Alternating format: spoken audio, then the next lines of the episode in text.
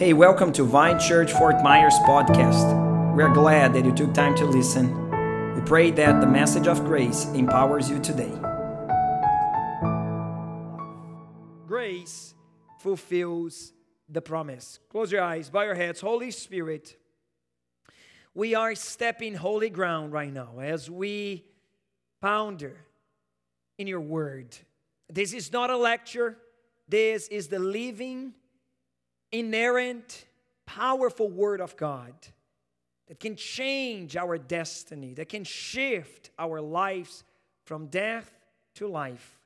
And I pray, Holy Spirit, that you fill this room, change the atmosphere, and open the eyes of our hearts to see the glory of the gospel in Christ Jesus. And everybody said, Amen, amen and amen. Galatians chapter 3, verse 15 until verse 18. Galatians chapter 3, verse 15.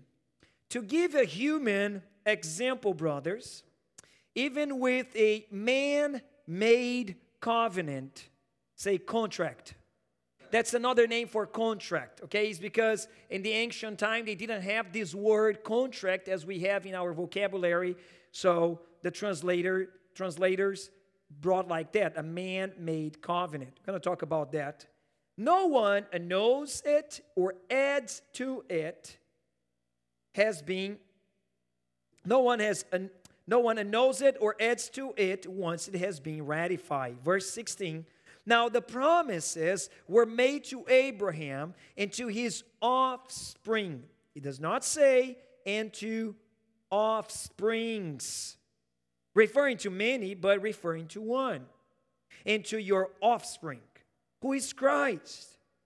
This is what I mean. The law, which came 430 years afterward, does not annul a covenant previously ratified by God, so as to make the promise void. Verse 18 For inheritance comes by the law, it no longer comes by promise.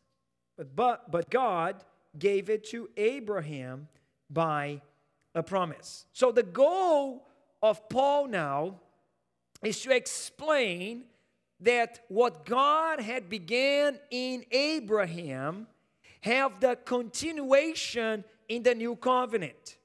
The fact that the law of Moses came did not interrupt God's original plan into bringing the promises into the perfect fulfillment in Christ Jesus. In Christ, all the other covenants has no meaning at all. In other words, the new covenant is actually the continuation of the promises made covenant with Abraham. Now, I know I'm speaking with some strange terms from to some of you guys. So I need to define this because Paul starts the conversation saying to give a human example, brothers, even with a man made covenant, no one knows it or adds to it once it has been ratified. Now, the promises were made to Abraham. So let's define the term promise here. Promise is when you uh, make a commitment to someone, to give someone, to pay someone, to uh, live with someone, to provide to someone in the basis of your words. You make this commitment, you make this promise, and in, uh, in order to keep that ties, you say, This is what I promise to you. I promise that I will marry you. I promise that I will give you this car. When I come back from that trip, I'll bring you a, pro- I'll bring you a gift. I'm promising you. Now, when God promises us something, he doesn't need to prove anything because he cannot lie. We just sang the song, God is not a man that cannot fulfill his words. We just sang about his word is valid, he's always faithful. Now, as Paul requires some background knowledge in the Old Testament, specifically over the story of Abraham, I have to travel you th- with you there again in Genesis chapter 12 and find out what promises were that. Genesis chapter 12, verse 2 and 3. and we read, And I will make you a great nation. This is God speaking to Abraham. I will bless you, Abraham, and I will make your name great. Now, God is just promising him, giving him the, his word, and say, I will do that. Actually, Abraham, because you are going to be so blessed, you will be a blessing. I always like to open this parenthesis just like Pastor Tudu did. Ultimately, all the blessings that we encourage you to pursue by faith, we, it is with the goal to turn you into a blessing. So don't, again, don't come with this uh, uh, uh, concern that maybe Vine Church is the prosperity gospel place where I preach about that. We preach about prosperity because God promised and He delights in our prosperity. But ultimately, whatever we are being blessed with is to turn you into a blessing. Come on, somebody. If the blessings you receive and enjoy did not end up becoming and turning you into a blessing, it is useless. But let's keep reading. Verse 3 I will bless those who bless you, and in him who dishonors you, I will curse. And in you, Abraham, all the families of the earth shall be blessed.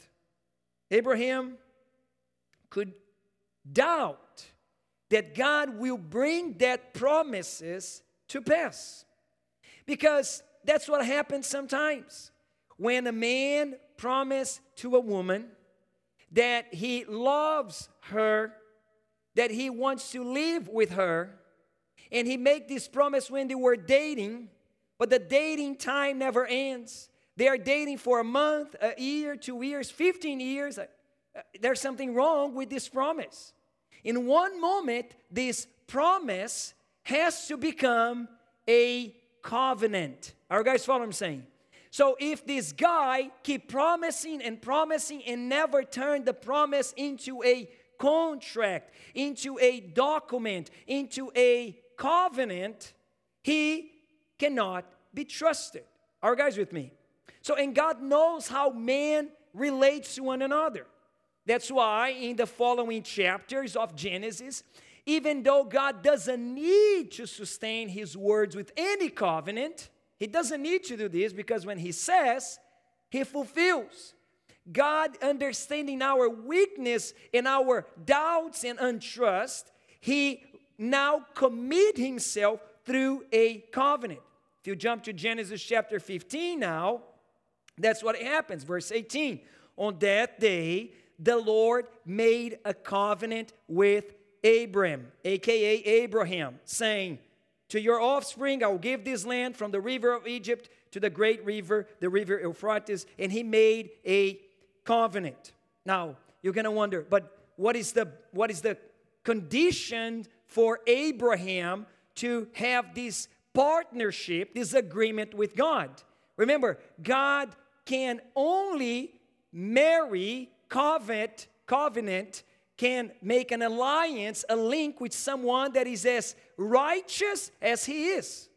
Like, if God that is pure, that is holy, that is totally righteous and just, we're gonna make a business with someone, that other part has to be somehow righteous as well. Now, we know that Abraham was not as righteous as God. The story tells us that he lied even about his own wife. I don't know where he got guts to do that. Because if I lie about my wife to someone and she finds out, I don't know what's going to happen to me. But that was the case of Abraham. He lied about his own wife twice. Now, so it seems that he was not as perfect to be in covenant with God. But how, how Abraham could be in covenant with God?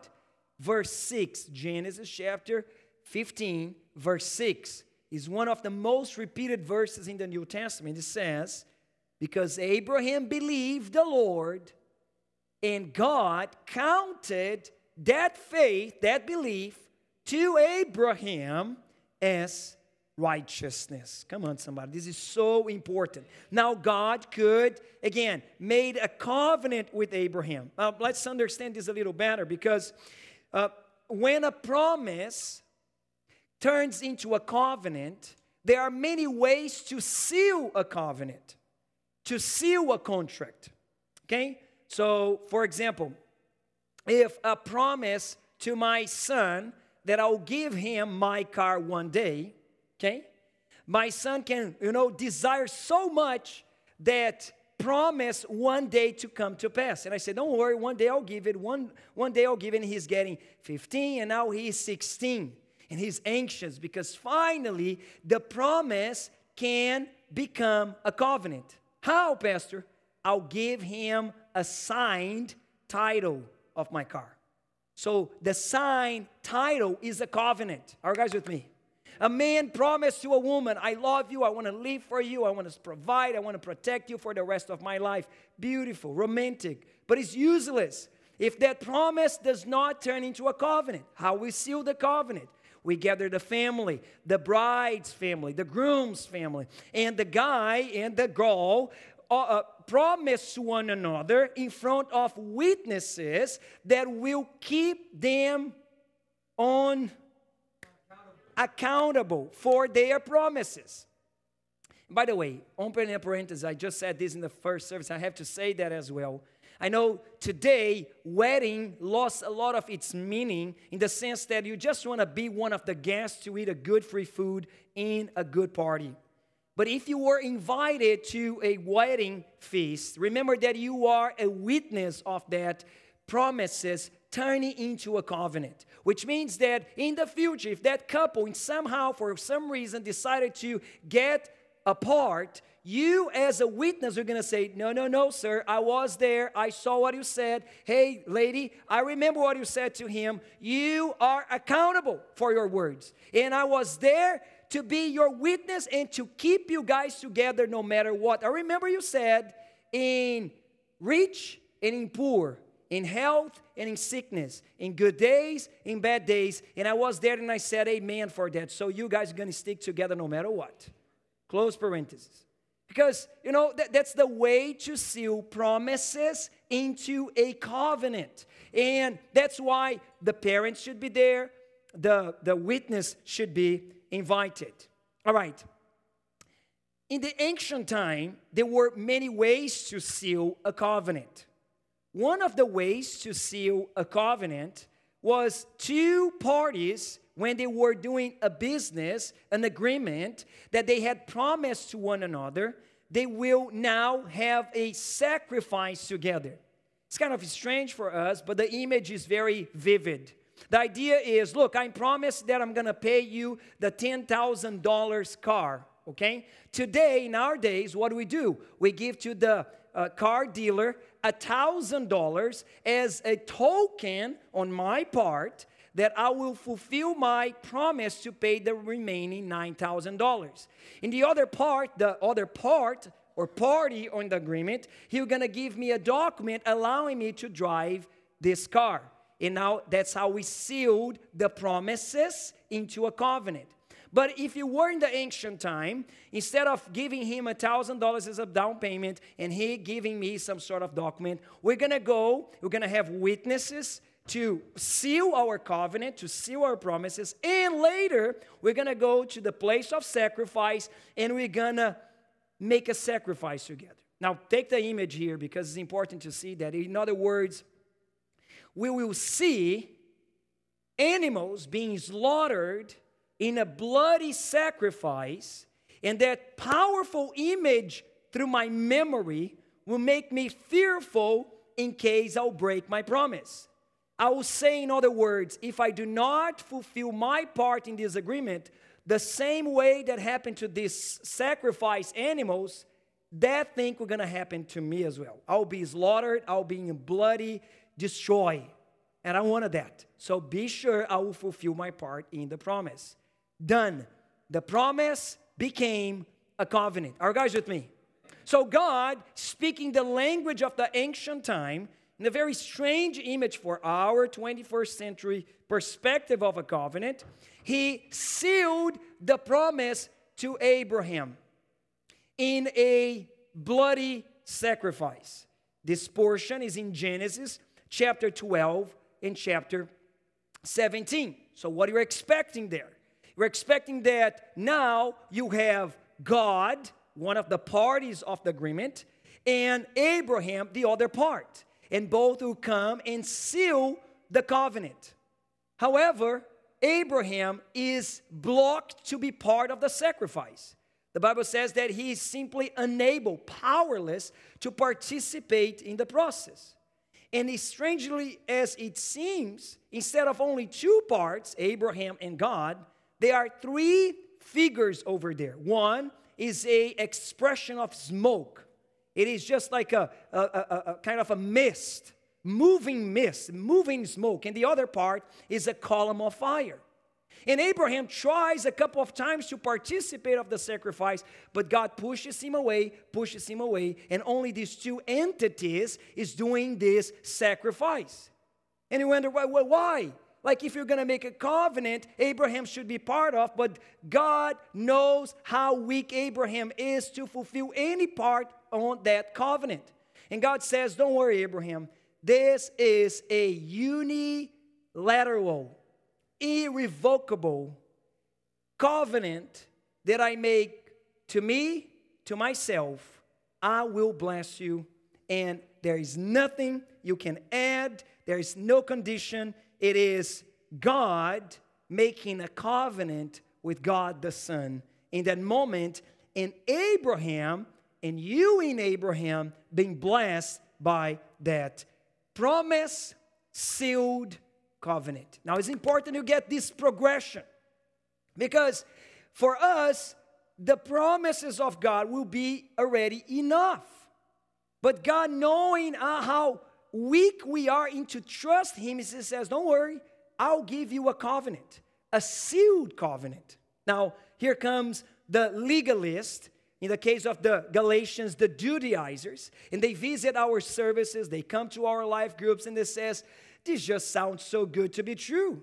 You mean that it's just an unconditional covenant that I had no part at all and I'm just blessed as the beneficiator of all the covenant?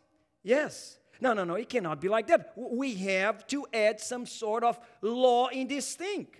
But that's the point. Abraham could not add a thing to that covenant. Now, now you're understanding why Galatians chapter 3, Paul said even in a human or in a man made covenant, no one can annul or add anything to it. But much more a God made covenant. No one will be able to add or to take anything from it. And in the new covenant, you are already blessed. But but I, I, I should I do anything? You did already when you believe like Abraham. That's our only participation. That's the picture here. But I thought I should do something about it. No. Now, if the covenant will not be good enough, God went further. And that's where it gets even better.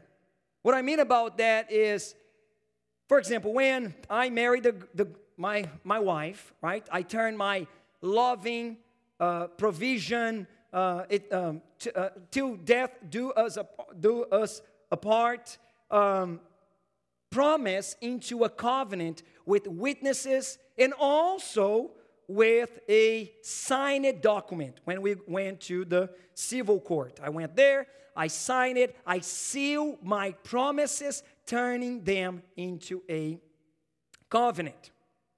But it's usual that couples that are married for a couple of years, they renew their vows. Have you ever heard about this? So, for example, the couple is married for 25 years and now they are celebrating their silver anniversary, right? They are having the renewal of their vows. Usually, what happens, and I already had celebrate some here in this house, some couples in our church. I know they are not present most of the time because you think is everybody's young here, but we have some people celebrating 20 plus, 25 plus years together, which is awesome to know that. And in these ceremonies, in these you know parties, usually the the husband and the wife, even though they already walked and proved their promises to one another for 25 years. In other words, he proved his part, providing for her. Uh, she proved to him love enough to take care of his children. They proved to one another the promises, uh, fulfilling the conditions of faithfulness to one another during 25 years. In these ceremonies, usually it seems that they feel urged to turn the vows even better. It's almost like it seems that the covenant allows a little bit of extra improvement. That's when usually the guy you're gonna say, All right, meu bem, I promise you that I know for the past 25 years, you cooked so much for us and our little monsters that we generated. I promise you in the next 25 years, you're not gonna cook as much. I'm gonna drive you to a good restaurant at least twice a week. In other words, improvement, hallelujah and she also gonna you know promise some sort of whatever it is you know i'm gonna love you more i'm gonna you know do your favorite food whatever it is. So so they're gonna somehow enhance or add on to the covenant.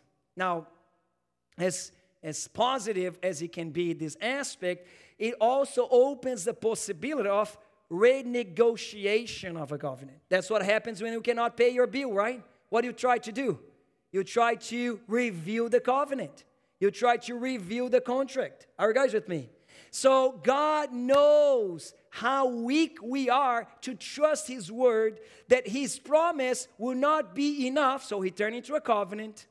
But now that covenant is also this unstable ground of trust, God went further and He turned His covenant into a testament.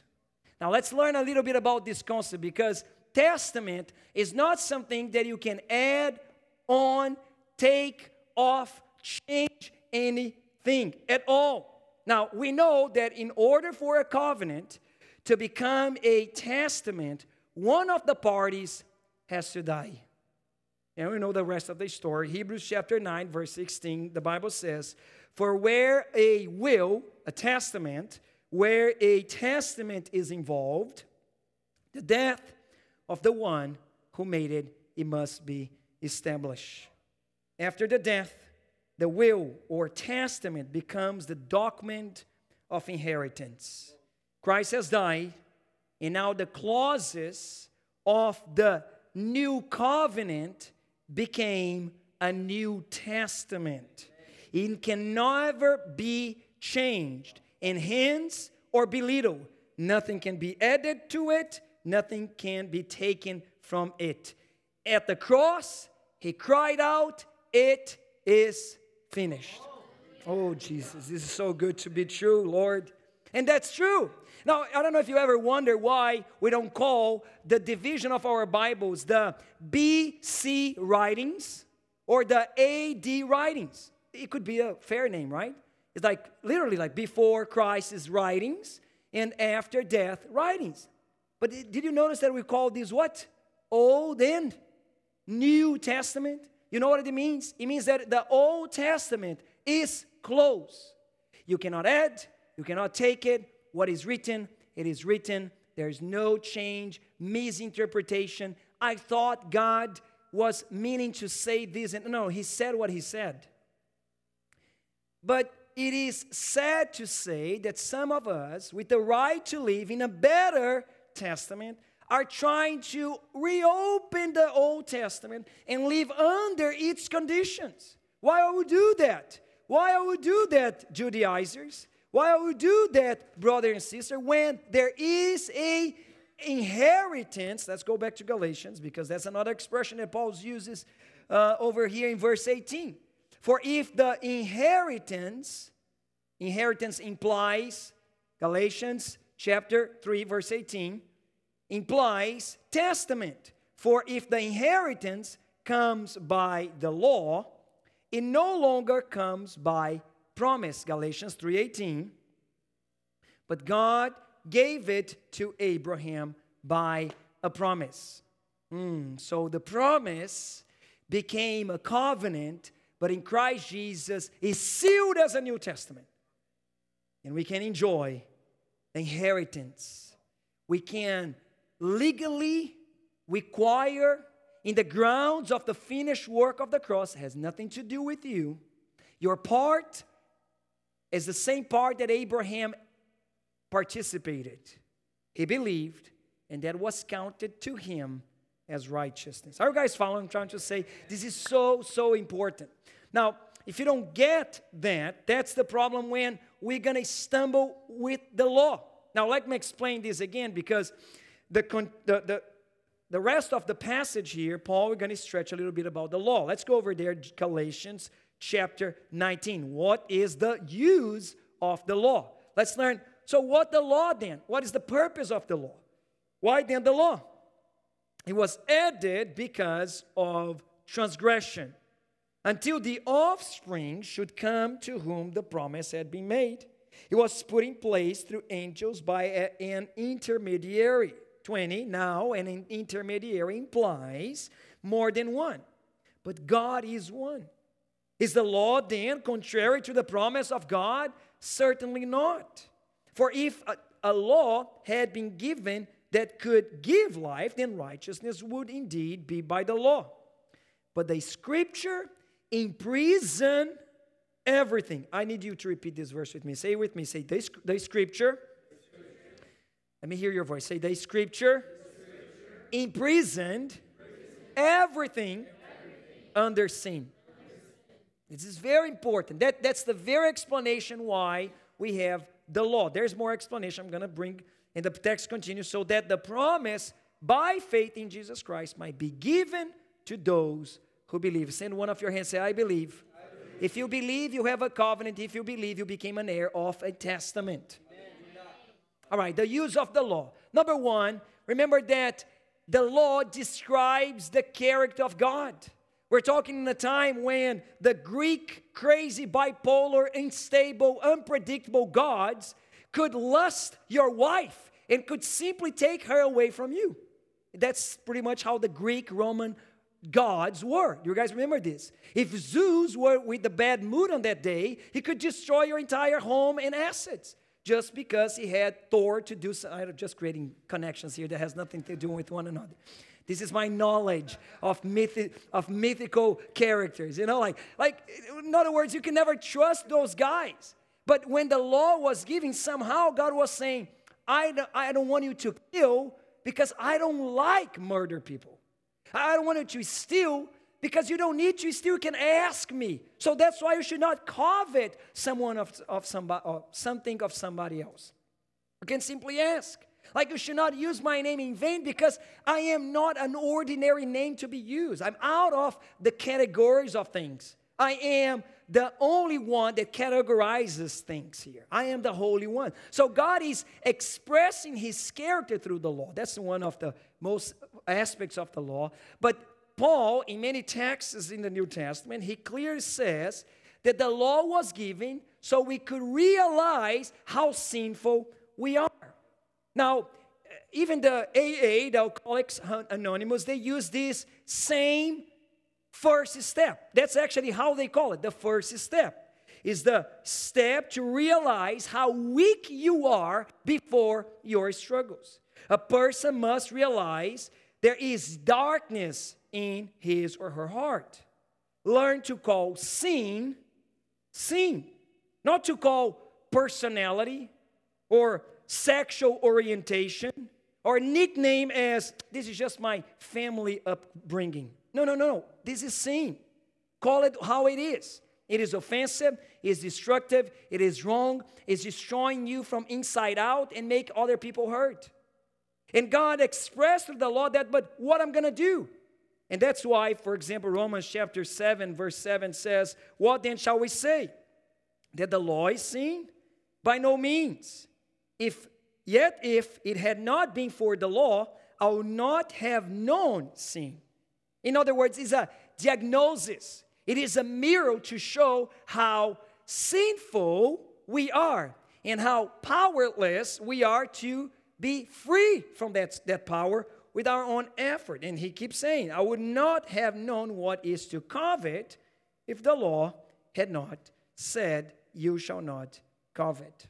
All right, let's understand this because the law was given, and one people tried to embrace two covenants.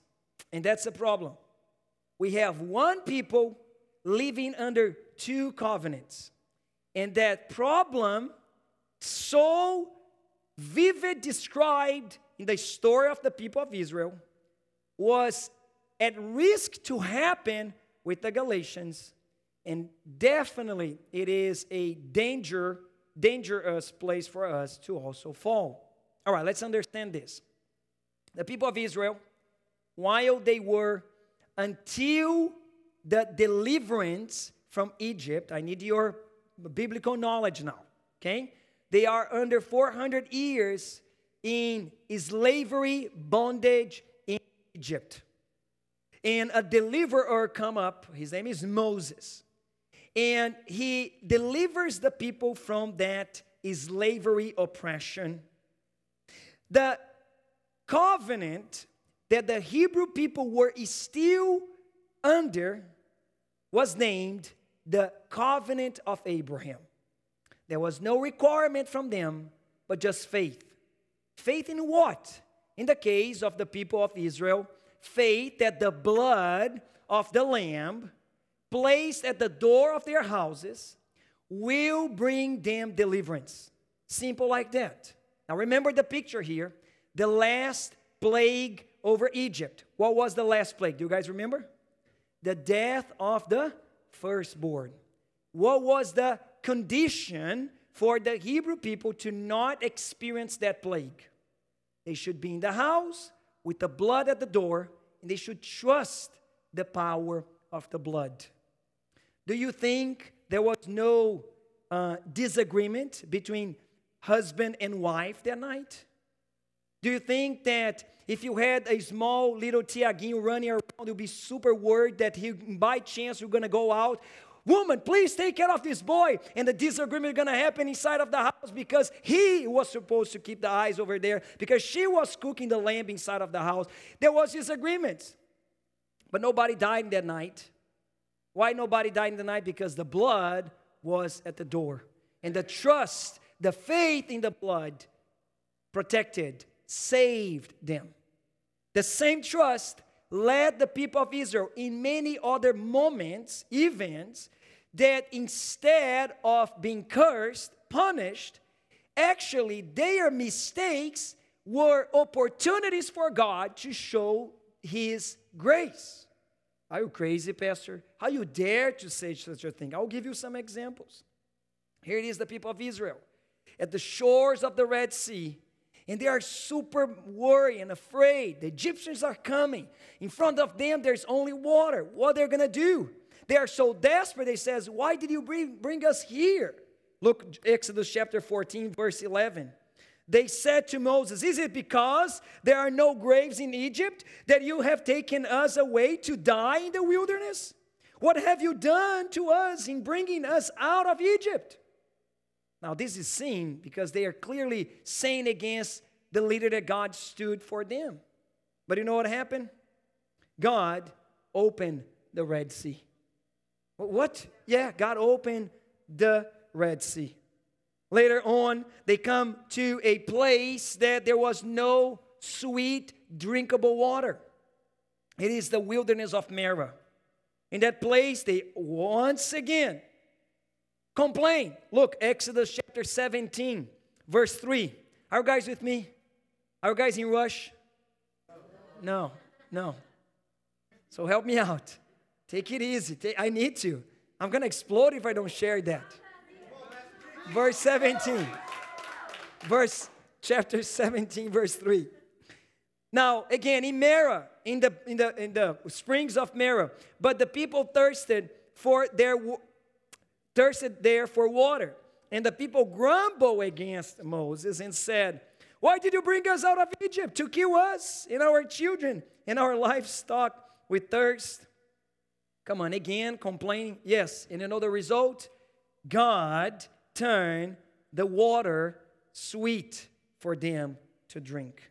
So God's blessings and provisions did not depend on their goodness or worthiness because they were still in the covenant of grace, the covenant of Abraham. There are other situations, but let's speed up to the point where that people decided to embrace another covenant. Exodus chapter 19, verse 5. Now, therefore, if you indeed obey my voice and keep my covenant, which covenant? The Abrahamic covenant, the covenant of faith, the covenant of unmerited favor. You shall be treasure possession among all peoples, for all the earth is mine. And you shall be to me a kingdom of priests, a holy nation. These are the words that shall speak to the people of Israel. Now pay attention. Peter, we're going to quote this portion in First Peter saying exactly that. So, you leader, you minister, you priest in the house here, we as leaders sometimes feel so unable, powerless to lead and to be an example to someone. Why? Because we are falling from the covenant of Abraham. Jesus called it the new covenant. The apostles sealed as the New Testament. And now we are call, we are we are trying to mix covenants. Why are you going to do that? Later on, the people of Israel said in verse 8, all the people answered together and said, All that the Lord has spoken, we will do. From now on, God, don't deal with us on the basis of grace. Don't deal with us on the basis of your love because we believe the power of the blood, but deal with us on the basis of our doings. And the result is terrible. There is no occurrence of anyone or any plague coming to the Hebrew people until that moment, the mountain Sinai moment. They were complaining, they were making their mistakes, they were failing as humans do. But instead of curses and destruction, God found an opportunity to express His grace, forgiveness, unmerited goodness, and blessings over them. After that, every stumbling, every bad word received the proper curse of the law. Now, God is inviting us back to that covenant. The promises to Abraham that turn into a covenant to Abraham. That Jesus, when he gave us the bread and the wine, called it the new covenant. And now we have as an inheritance. Let's stand up this morning. Let's read three blocks of verses here before we close this service. Galatians 3:18 For if the inheritance comes by the law, it is no longer comes by promise. But God gave it to Abraham by a promise. Number one, what are the promises that are hovering upon your life? Remember the day that when you came in that revival meeting, that prophetic meeting that God spoke through a prophetic word to you? Maybe it's time to you come back to the new covenant, to the basis of faith in order to see those promises coming to pass. Verse 22 But the scripture imprisoned everything under sin, so that the promise by faith in Jesus Christ. Everybody says, by faith, by faith. In Jesus Christ. Keep saying, might be given, to, those who believe. Two hands high. Who believe. You believe. I believe. So you, you are fulfilling the conditions. It's time to see the promises coming to pass last block of verses, verse 25. But now that faith has come, come on, somebody, we are no longer under a guardian. For in Christ Jesus, you are all sons of God through faith. Oh, Jesus. It was by faith in the promise that God gave the blessings to Abraham. That is the same basis in which we can enjoy the promises today. The conclusion is every sinner who trusts Christ for salvation receives completely independent of his good works or merits eternal life. The sinner that believes in his heart can now inherit the promise that God made to Abraham, fulfilled in Christ Jesus, and was sealed as a testament. And all of this is solely by grace through faith.